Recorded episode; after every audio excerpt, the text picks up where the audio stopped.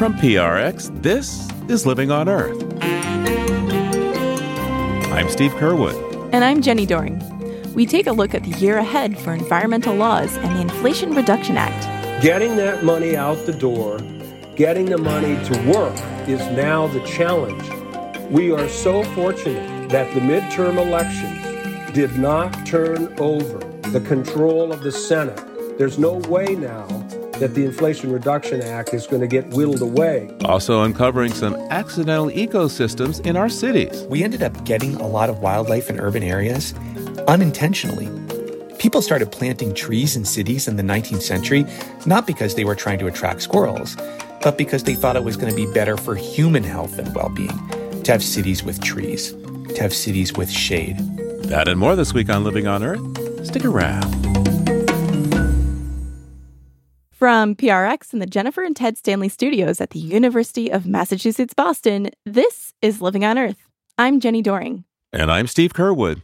2022 was a landmark year for environmental law, both in terms of court decisions and legislation. And now, as 2023 gets underway, there are even more legal actions and decisions on the horizon. These include protections for our climate, clean water, and wildlife, and moving the federal government from words to action. And to help us sort it out, we turn now to Pat Parenteau, former EPA Regional Counsel and Emeritus Professor at Vermont Law School. Welcome back to Living on Earth, Pat. Thanks, Steve. Good to be with you in 2023. Yeah, Happy New Year. Let's go over some of the standout court cases first from last year. What was decided in 2022 that, well, we'll be thinking about some more in 2023? Well, the big one, of course, was West Virginia versus EPA, which was the Supreme Court striking down the Obama Clean Power Plan regulating greenhouse gas emissions from uh, steam electric power plants.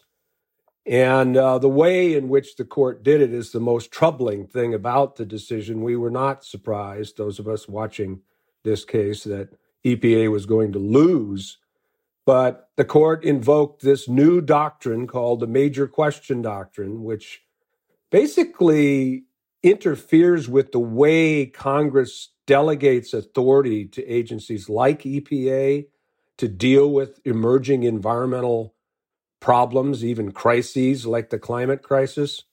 And the court has really now adopted a rule of interpreting the scope of agency authority that's going to make it harder for agencies like EPA, like the Fish and Wildlife Service, to interpret their statutory authorities in ways that address these emerging environmental problems. So that case stands out as the most dramatic court decision from last term. Now, looking ahead to 2023, what upcoming decisions are you keeping an eye on? We have these climate liability lawsuits against the fossil fuel industry. All of those are at an early stage, and they're all questions of where should these cases be heard in state court or federal court. Oil companies would prefer to be in federal court where they think they're going to get a better outcome. But all of those cases, and there were like five different courts of appeals decisions, have sent those cases back to the state courts to be heard. And now we're waiting to see whether the Supreme Court will accept review in at least three of these climate liability cases led by the city and county of Boulder, Colorado, but also the city of Baltimore. And of course, there was the argument in the big Clean Water Act case, Sackett versus EPA. And that case was argued last fall. It was the very first case on the docket for the Supreme Court. And so now we're waiting for a decision from the Supreme Court on the scope of the Clean Water Act. And in the meantime, of course, the Biden administration has just now adopted a new rule interpreting the scope of the Clean Water Act, but that's very much in doubt until we see the Supreme Court decision. So those are some of the biggies carrying over into the new year. And one of these cases involves climate racketeering, Pat? Yeah. So in this case, Puerto Rico sued not just the oil companies, but the coal companies and plastics manufacturers under what we call RICO, the Racketeering and Investigation federal law, which was passed by Congress to deal with organized crime.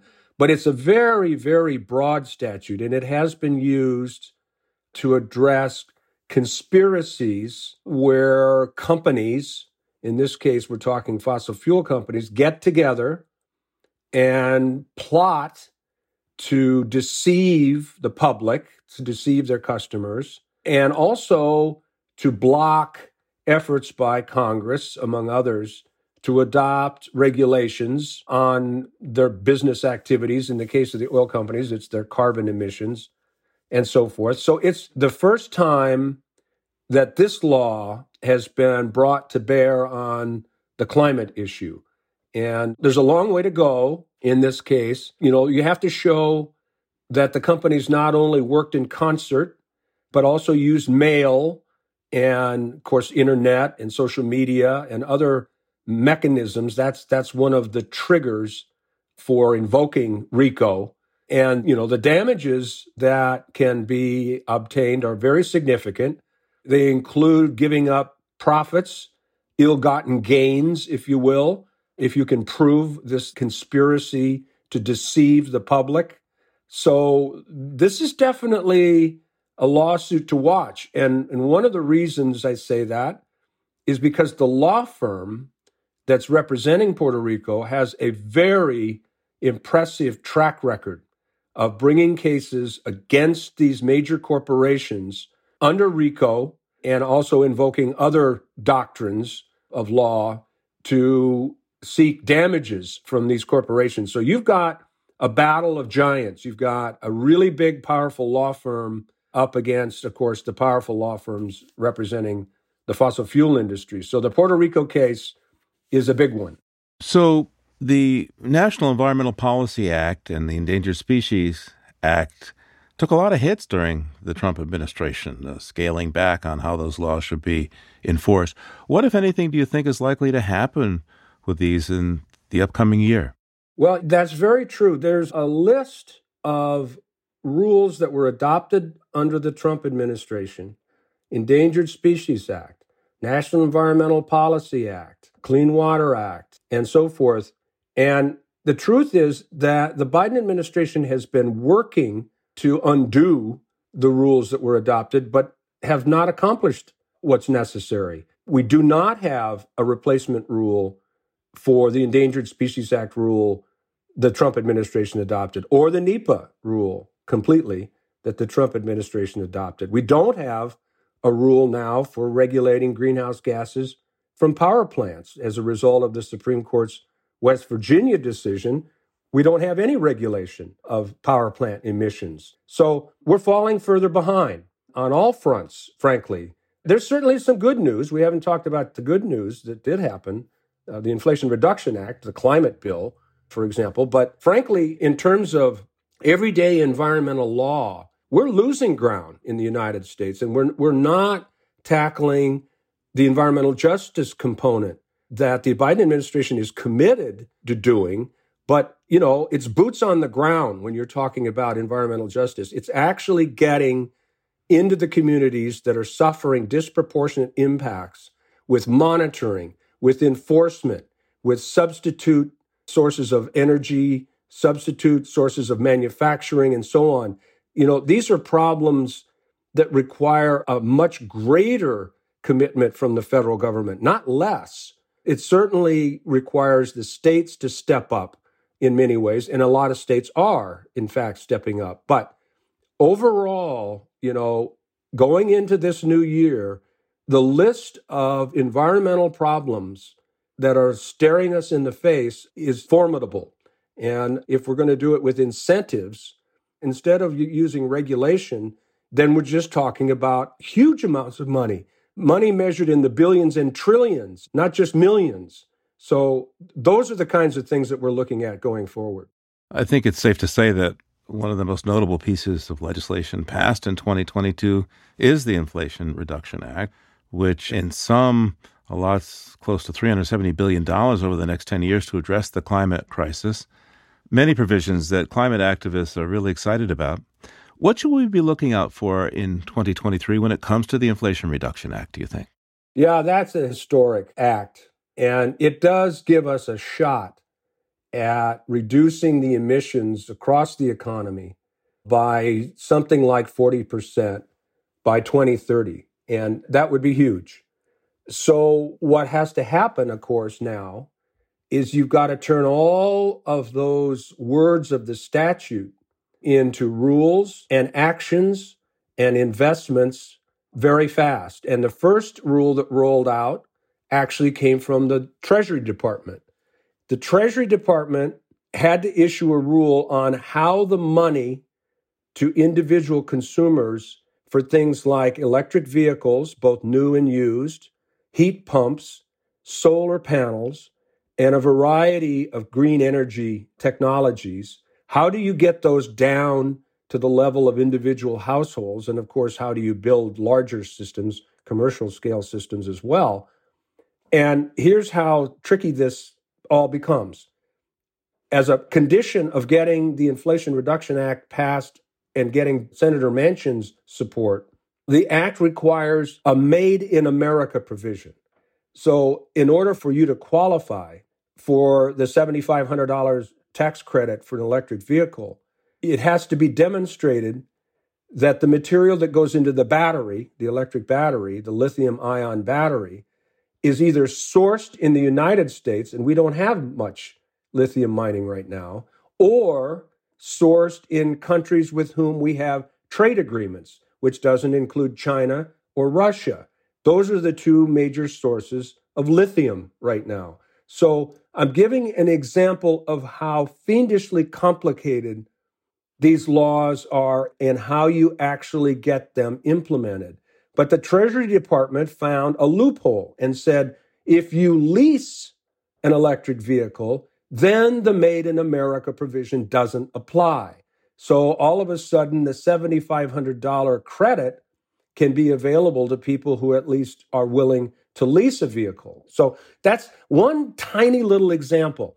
And it, you're right, it's $370 billion worth of money, which is real money when it comes to, to a clean energy investment.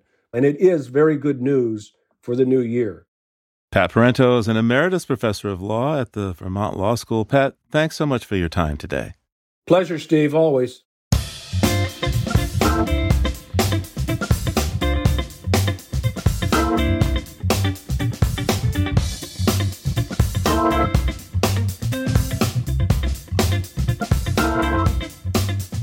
Coming up, we remember some key environmental figures we lost in 2022.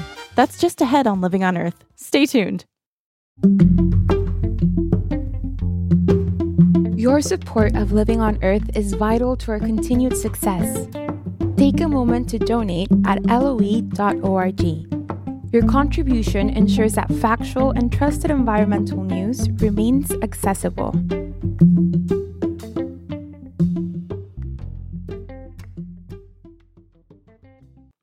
It's Living on Earth. I'm Jenni Doering. And I'm Steve Curwood. And with me on the line now from Atlanta, Georgia, is journalist Peter Dykstra to take a look back at some of the people that we lost in the year 2022. Hi there, Peter. How you doing? Hi, Steve. Uh, there's a real uh, eclectic mix of people who had an impact on the environment, not always a good impact. So, on that note, we'll start with Captain Joe Hazelwood up until March 1989, he was highly paid, top of his profession, supertanker skipper, and after a night of what the captain later admitted was heavy drinking, he retired to his cabin, leaving a third mate to guide the 986 foot Exxon Valdez out of port and on its way to an 11 million gallon disaster. Captain Hazelwood died in July. Yeah, and you know, you can still go up there to those waters in Alaska and find little balls of oil. Not all of it has yet been collected, and I don't think all the people in that disaster were paid. Uh, not yet. Some of them also died before the payment from Exxon made its way through the legal system. But we move on to the dismal science of economics. In 2022, we lost two of the shining lights of dismal science on the environment. Hazel Henderson passed away in May. She popularized the phrase think globally, act locally. and she advocated redefining what a strong economy is as embracing good health, quality of life, and not just what your bank balance and your stock portfolio said. Herman Daly died in October. He co developed the Index of Sustainable Economic Welfare. That too was an effort to supplant the gross domestic product, the kind of cold hearted way of measuring wealth by dollars only, with health, happiness, and ethics be damned. Yeah, and both of these really made the point that, you know, traditional economics sees a tree having value only when it's cut down and made into boards. But that, of course, trees do much more than that for us. A Nobel laureate died this past year. Pat Michaels is the most ironic Nobel Peace Prize laureate ever. He shared the 2007 prize with Al Gore and 1,500 of his fellow scientists on the Intergovernmental Panel on Climate Change, despite his status as the go to scientist for climate change deniers. He actually didn't like the term denier. He said that climate change was real but that its impacts were way overstated by his fellow scientists. He did fill the denier role very nicely for groups like the Western Fuels Association, that's a coal industry trade group based in Wyoming. Pat Michaels died in July. Boy, Peter, you have to wonder what he'd say about the recent wacky weather we've had with all these storms and floods and fires and such. He'd say it was just wacky weather. Dave Foreman is an opposite number for Pat Michaels. Disillusioned by his job lobbying for the Wilderness Society, he was inspired by Edward Abbey, the novelist, who wrote The Monkey Wrench Gang. Foreman and Mike Roselle founded Earth First in 1980. They were the consummate eco hellraisers. In later years, Foreman founded the Rewilding Institute, advocating for turning developed land back to nature. Dave Foreman died in September. And will be missed. And in June, journalist Dom Phillips and indigenous expert Bruno Pereira were murdered deep in the Amazon rainforest. Brazilian authorities arrested three men a month later. They, of course, are part of what will later in the year be the global witness list, sometime numbering in the hundreds of environmental activists murdered in developing nations like Brazil and Honduras. Yeah, it's a very risky business in those places. There were two members of Congress who were respectively stalwarts for and against environmental regulation who died in 2022. A. Donald McEachin from the low lying area around Norfolk, Virginia, died in November shortly after winning his fourth term. He was an ardent environmentalist who focused on climate change and environmental justice. He represented a chunk of the Hampton Roads region around Norfolk, Virginia, a region that's already coping with flooding from sea level rise. McEachin's score in the most recent year available was 96% from the League of Conservation Voters. His opposite number actually scored 36%, which is positively angelic for a Republican this guy was, of course, Don Young, very gruff Alaskan, longest serving Republican ever in the House of Representatives. He, of course, was a big advocate for fossil fuels and the income that oil and gas drilling brought to his home state of Alaska. Yeah, he served, what, 49 years in the U.S. House? As the only Alaska congressman. We'll turn to Lucia Small, who is a documentarian who had a lot to say about feminism and the environment. And she said it on this show as well. She was one of the people that helped us get Living on Earth started way back in the day. Living on Earth also lost a major supporter and board member, Henry Rosovsky, who at one time was an acting president of Harvard and a major economics professor and, and dean there. And here's one that's near and dear to my heart a good friend of mine, a CNN colleague, Gary Strieker. He was a disenchanted banker in Nairobi whose epic midlife epiphany found him learning how to shoot and edit video about the plundering of a beautiful continent. His work and his audience went global on CNN for the better part of two decades. Just beautiful pictures of not just animals, but the mountains and people. And last but not least on my list is the passing of a fictional character who won't even be born for another 200 years. I refer, of course, to Lieutenant Nyota Uhura, aka actress Nichelle Nichols. She graced the bridge of the Starship Enterprise for the three year run of the original Star Trek series. As the show ascended to cult rerun status, Nichols then became an evangelist and recruiter for science, space, and NASA, particularly for women and people of color. NASA Administrator Charles Bolden, the first black administrator of NASA, and at least five space shuttle astronauts have credited Nichelle Nichols with helping to launch their careers. She died in July. And famously, Martin Luther King Jr. approached Nichols when she was thinking of not signing up for another season of the show, saying, No, no, no, you can't quit because you are such a trailblazer for people of color in this country. And he was absolutely right. He was indeed. Live long and prosper. Thanks, Peter. Peter Dykstra is a journalist living in Atlanta, Georgia. And we'll talk to you again real soon. All right, Steve. Thanks a lot. We'll talk to you soon. And there's more on these stories and these people on the Living on Earth webpage. That's loe.org.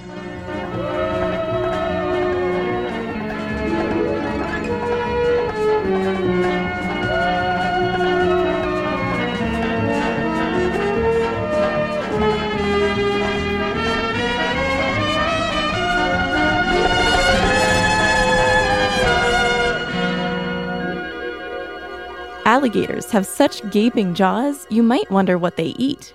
For one group of researchers looking into this, the answers so far point to snails and amphibians, like the giant salamanders known as amphiumas, rather than fish or hapless mammals that walk too close to swampy waters. Living on Earth's Don Lyman spent a night in Florida's Everglades with a team investigating this and shares his story with us.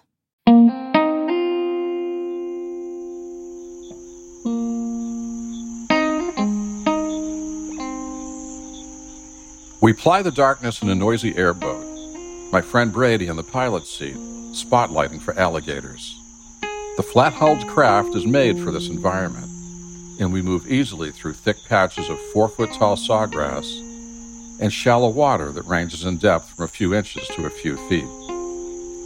The breeze from the moving boat makes the 70 degree early evening air feel cooler than it actually is. Brady is a graduate student studying alligator diets in Everglades National Park for his PhD dissertation. He has spent the past few years catching gators and pumping their stomachs to analyze what they are feeding on. Research that could prove important in helping to conserve the iconic reptiles. There's one up ahead, Brady shouts over the roar of the engine. Don, his undergraduate assistant, stands at the bow of the boat holding a gator noose which consists of a long aluminum pole with a wire noose attached to about 30 feet of rope. The reptile's eyes glow orange in the beam of the spotlight as it floats motionless in the water ahead. As we get closer, it begins to swim away along the surface.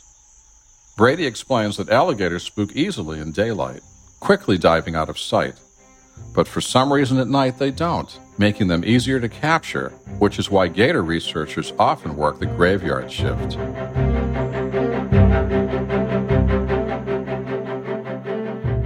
Don steadies himself as Brady maneuvers the boat closer to the swimming animal. He reaches out with a noose and tries to slip the loop of wire over the gator's head, but misses.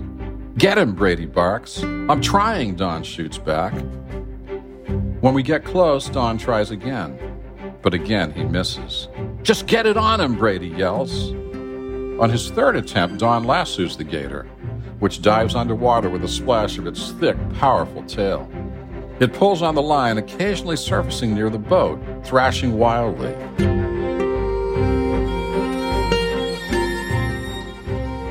After about 10 minutes, the gator begins to tire, and Don slowly pulls the line out. Brady cuts the engine, comes down onto the deck, and lies down on his stomach to be in position to grab the gator, but quickly decides he's too vulnerable.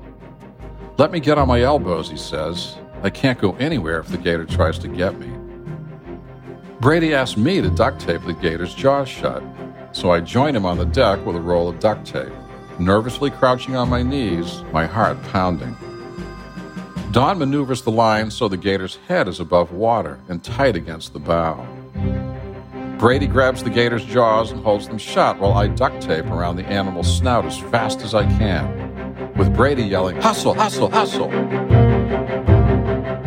When the duct taping is through, Brady releases his grip, Don lets up on the line, and the gator disappears beneath the surface in an explosion of water. After several minutes, Don once again pulls the exhausted animal toward the boat.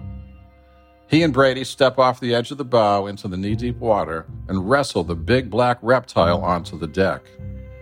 Don lies on top of the gator with his hand over its eyes to keep it still, while Brady duct tapes the animal's feet together behind its back so it can't move around. To pump the gator's stomach, it has to be filled with water which is done using a submersible pump attached to a section of garden hose.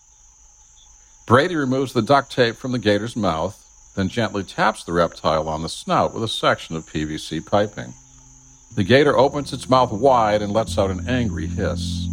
Brady places the pipe lengthwise in the gator's mouth, which causes it to clamp down hard on the PVC piping. He then wraps duct tape around the gator's mouth again so the plastic pipe won't fall out.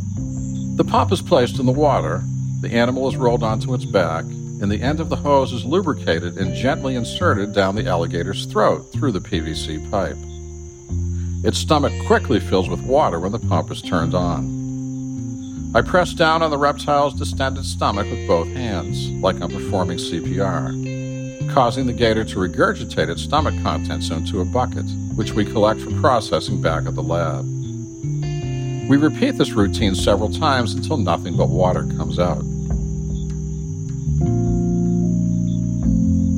Brady told us one time he was pumping the stomach of a big gator and a live three foot long amphiuma, a large aquatic eel like salamander, rocketed out of the gator's mouth and latched onto Brady's arm, giving him a painful bite and scaring him half to death. Fortunately, the gator we captured contained only a few clumps of scales from a water snake it had eaten. That's a pretty Spartan diet, Brady comments.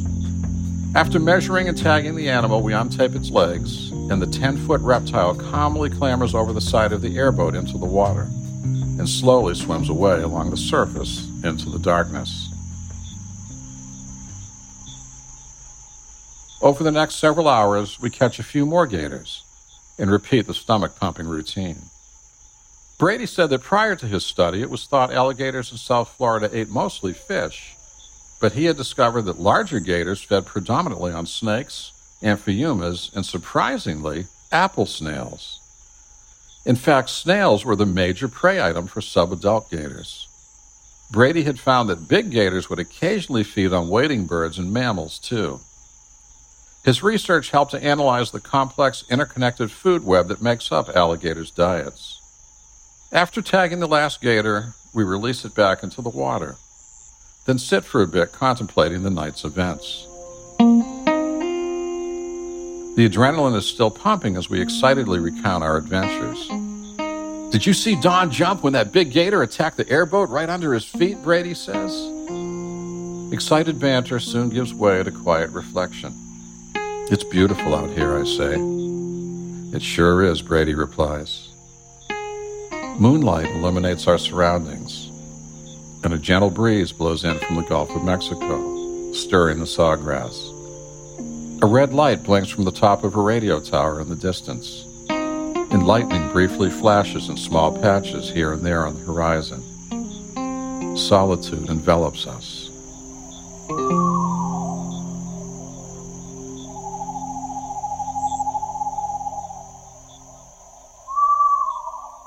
That's Living on Earth's Don Lyman.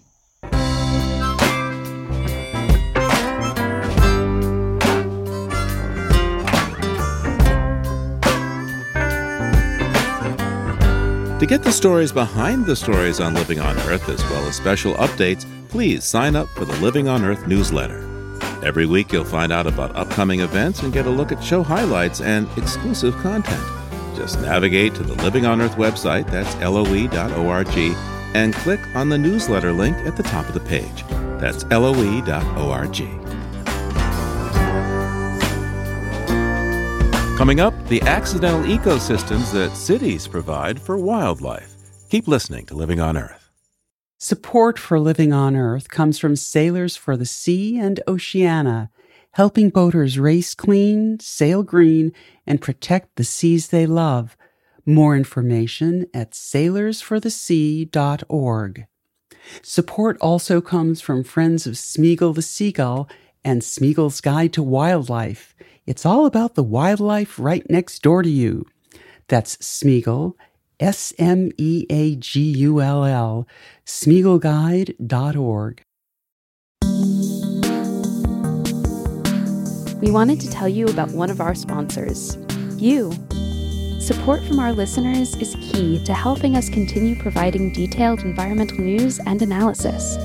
Go to loe.org and click donate to learn more. And thank you.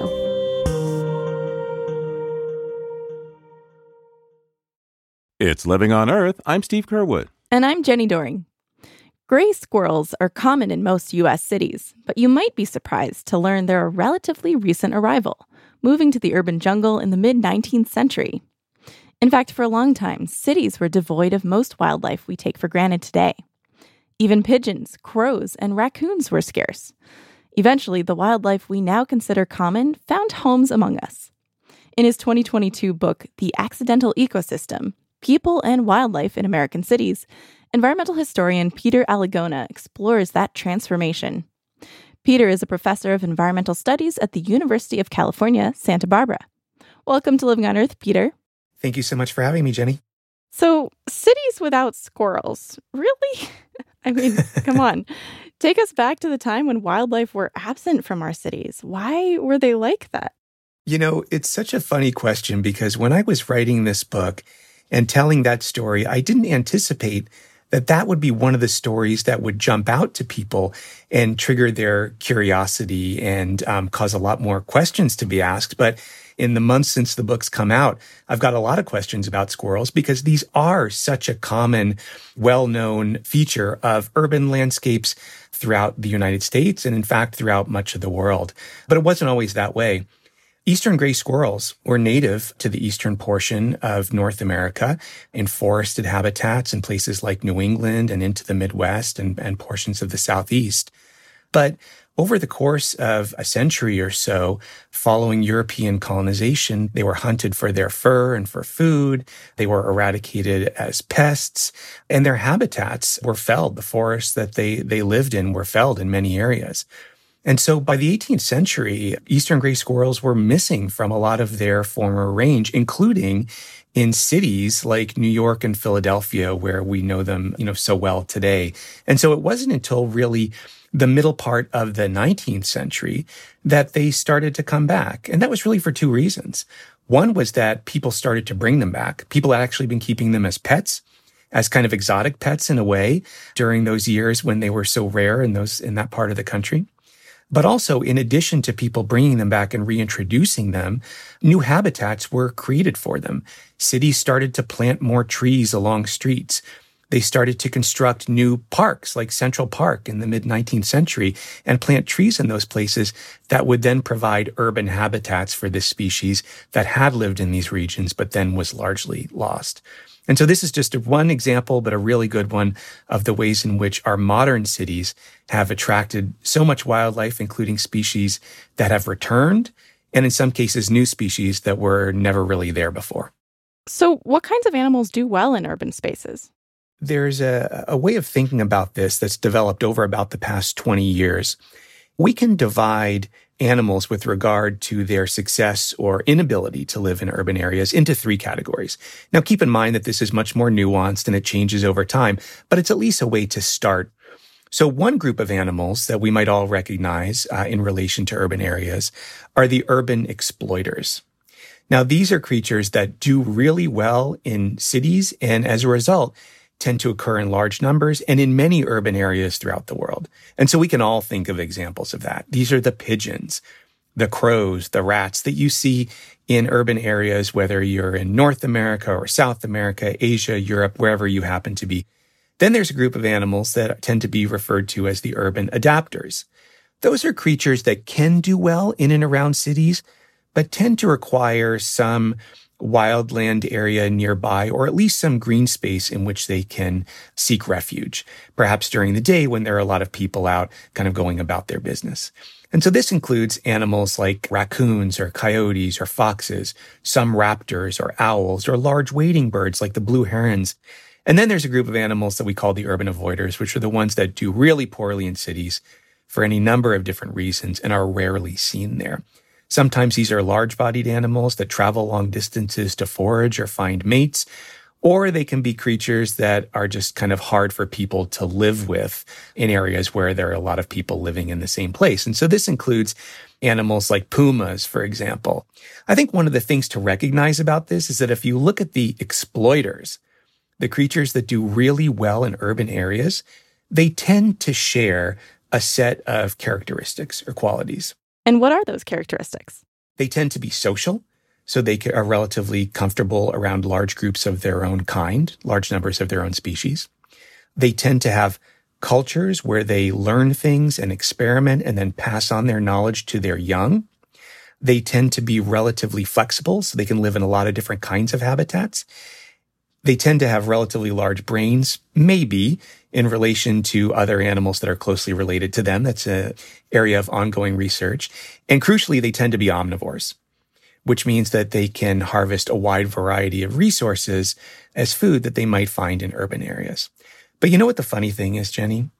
If you think about putting all of these qualities together, social, cultural, omnivores, relatively large brains, that sounds to me a lot like people. And so, one of the things that we can notice about urban exploiters, creatures that tend to do really well in urban environments, is that they have some qualities that are something like the qualities that we have. Wow. That's fascinating. I would never have thought of that before.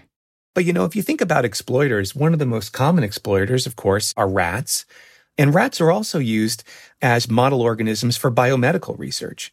There are reasons for that, so that they're easy to breed, they're easy to keep. There's relatively little controversy around using them for experimentation, but also because they're enough like people that we can learn something from studying them. And I know that the listeners in your audience don't necessarily want to hear that they're like rats, but we do have things in common with creatures with which we share our habitats. Yeah, we're not really that different from these other critters that we live among. So, Peter, of, course, it isn't always easy living with wild animals nearby. How much of a real threat do predators like bears, pumas, and coyotes pose to urbanites, and what are some examples of ways to prevent this wildlife human conflict? I think that our views of the risks that are out there and the conflicts that occur are very much conditioned by the media. Unfortunately, when we get our information from the media, we get a lot of different kinds of signals, and oftentimes conflicts are what's emphasized over coexistence. So if there's a particular incident that happens with a coyote, for example, or with a fox or a raccoon, we hear about it. We don't hear about all the days and all the times that nothing happens at all and we go about living together in our communities. And so as a result, the concerns over living with urban predators are often believed to be much greater than they are. In general, these animals are very predictable. They tend to not be aggressive toward people and they tend to live among us sometimes for a long time without us even really knowing it. You know, there are some other potential issues that, that can arise. Sometimes people get gophers in their garden or, or other sorts of things. And the best thing to do in that case is to oftentimes to not focus quite so much on eradicating the animal, which is oftentimes the approach of, of pest control, but really thinking about the kind of habitat you're creating in and around your apartment, in and around your home, and whether or not the habitat you're creating is drawing in the kinds of animals that you want to live in close contact with. If there are ways to modify the habitat a little bit to discourage some of the creatures you want to see less of and encourage some of the ones you want to see more of, the plants we put outside our homes, the gardens we construct, the ways that we move through our neighborhoods, whether we speed down our streets in our neighborhoods, all of these things are subtly altering the urban habitat in ways that inventive, some cases ingenious urban animals are able to take advantage of. The reason I called this book The Accidental Ecosystem is that part of my argument is that we ended up getting a lot of wildlife in urban areas unintentionally as a result of decisions that people often made decades ago and for other reasons. People started planting trees in cities in the 19th century, not because they were trying to attract squirrels, but because they thought it was going to be better for human health and well-being to have cities with trees, to have cities with shade. Which is also true. Which is also true. And so it seems to me that if we want to move forward and think about moving from an accidental ecosystem to a more intentional urban ecosystem where we're really thinking through the kinds of creatures we want to surround ourselves with, the kinds of habitats we want to create, the kinds of ways that we can foster thriving and coexistence, not just for wildlife, but also for people, then maybe it pays to think about these places as multi-species communities, to think about being more intentional in the ways that we construct urban habitats, thinking forward about the kinds of creatures that are going to be around us as a result of that. And then also thinking about how that relates to human health and well-being. If we do that, how will that help us to craft better cities, better urban areas in the future? Yeah. Speaking of that, how do you envision wildlife in the cities of the future? What might that look like in the US in 100 years' time? I don't know what that's going to look like, but here's what I will say. Just this move from this idea that cities are for people and when wild creatures show up there, it's either something that's bizarre or something that's funny or a spectacle, or it's a problem that needs to be dealt with through pest control, through eradication. Moving from that view to the view that cities are habitats, they're shared habitats, and they're multi-species communities, that alone is a move that then shifts how we think about everything we do in those spaces. So for example, if we're thinking about transportation and we want to build a transportation system for the future, well, that has to accommodate growing population. It has to accommodate changing needs, the t- changing distribution of people on the landscape. It's definitely going to need to accommodate changing technologies as we move, for example, to driverless cars and things like this. But also, how can it better accommodate wild creatures? We know that roads are the source both of isolating populations of wildlife, animals that can't cross roads to travel to other patches of habitat. We also know that roads are sites where a lot of animals die through roadkill. How can we reduce that? Well, we know, for example, that roadkill does not happen randomly. It tends to happen in particular areas where wildlife, wild creatures are crossing from one patch of habitat to another. And so if we just think about that, then suddenly we can say, well, wait a minute. Maybe those are areas where we should increase lighting, where we should reduce speed, where we should provide signs, where we should maybe do law enforcement as well, education, because when people have auto collisions with wild animals, it's a danger to them as well as the creatures. It's also a threat to, to private property. And so focusing on those sorts of questions, I think in a more focused and enduring way over time I think will enable us to rethink cities in ways that uh, helps people live with creatures, that reduces the risks of living with them, and that enables us to live side by side in cities that will inevitably look very different 100 years from now than they do today. Yeah. Before you go, Peter, are there any species that you're really happy to have around in your city? Absolutely. Yeah. I, I, mean, I'm, I'm happy to have every creature that I run into, every wild creature is a source of fascination to me. But if I had to name one, I would say this. Um, a few years ago, I was living in a home just about a mile and a half from, from where I'm living now. And one year we had a pair of great horned owls that nested in a Canary Island date palm tree, an exotic tree um, right across the street they laid three eggs, gave birth to three chicks. Two of them survived and fledged. And over the course of this several month process, we had these two amazing great horn owls living across the street from us, flying around our neighborhood from tree to tree, hooting hmm. in the evenings, hunting we found lots of parts of animals, rats and, and other animals, maybe creatures that we didn't want to see around as much as, as the owls. Yeah. And so the owls were performing this incredible service for us. We got to see the chicks fledge and fly away. And not only that, but through this process, I got to meet neighbors, community members who I'd never had an opportunity to meet before because we were all out there in the evenings watching these owls and paying attention to them and following them and their chicks.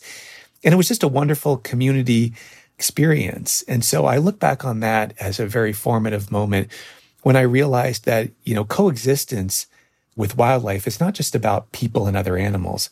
It's about people and people. And there are cases in which living with wildlife can bring us closer to our human neighbors as well. Peter Alagona is a professor of environmental studies at the University of California, Santa Barbara, and the author of The Accidental Ecosystem People and Wildlife in American Cities. Thank you so much, Peter. Thank you, Jenni.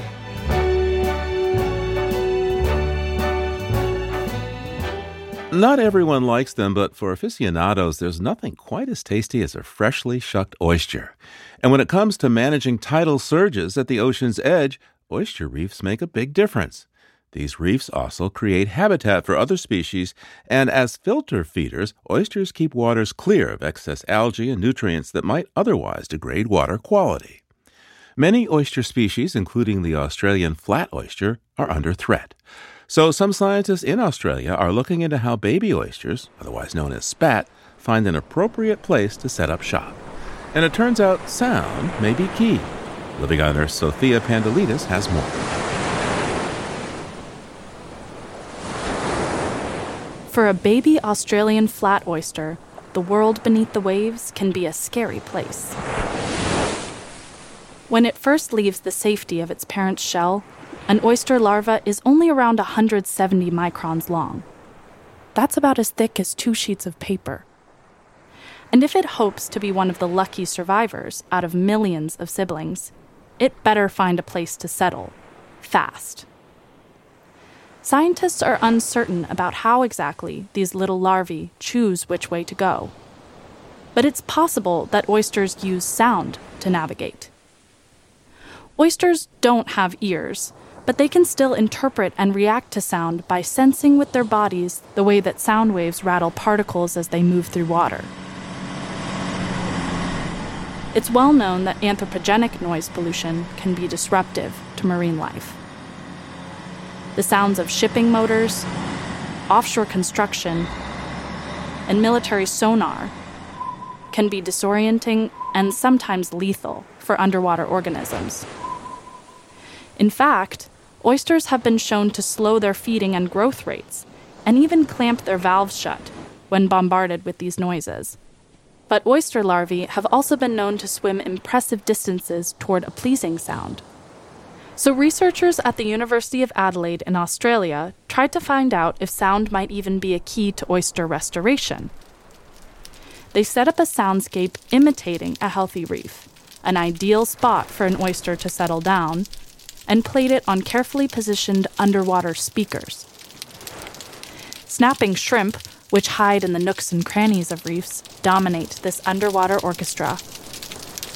They create air bubbles that pop by snapping their claws together at roughly 60 miles per hour, making them one of the fastest moving creatures in the animal kingdom. And while researchers say that shrimp take first chair in the underwater orchestra, other creatures add richness to the symphony. Fish that purr, grunt, whoop, and even honk make up the brass section. And grazing urchins, which scrape algae off rocks with their teeth, bring in the percussion. Dr. Dominic McAfee, the lead researcher in the project, says his team even added non animal elements like lightning strikes and crashing waves to flesh out the acoustics here. And it's worked. McAfee and his team found that oyster recruitment increased significantly at sites near the reef imitating speakers.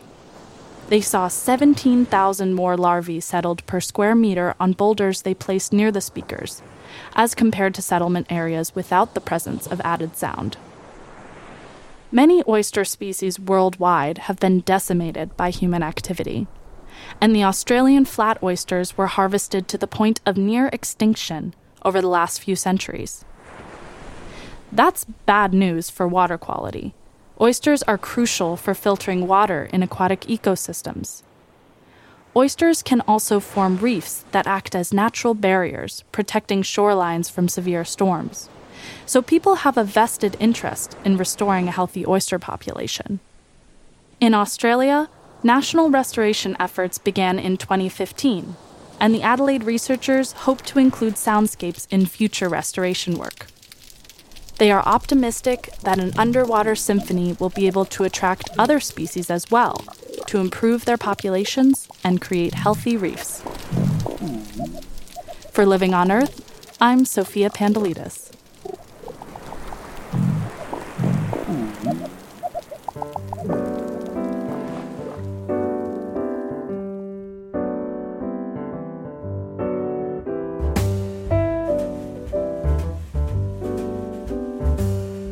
On Earth is produced by the World Media Foundation.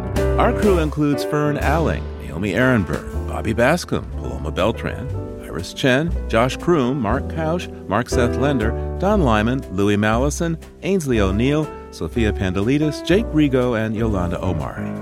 We bid farewell this week to Chloe Chen, Ashley Sobroto, and Karishar Coffee. Thanks for all your enthusiasm and hard work. Tom Tiger engineered our show. Allison Lirish Dean composed our themes. You can hear us anytime at loe.org, Apple Podcasts, and Google Podcasts. And like us, please, on our Facebook page, Living on Earth. We tweet from at Living on Earth and find us on Instagram at Living on Earth Radio. I'm Jenni Doering. And I'm Steve Curwood. Thanks for listening.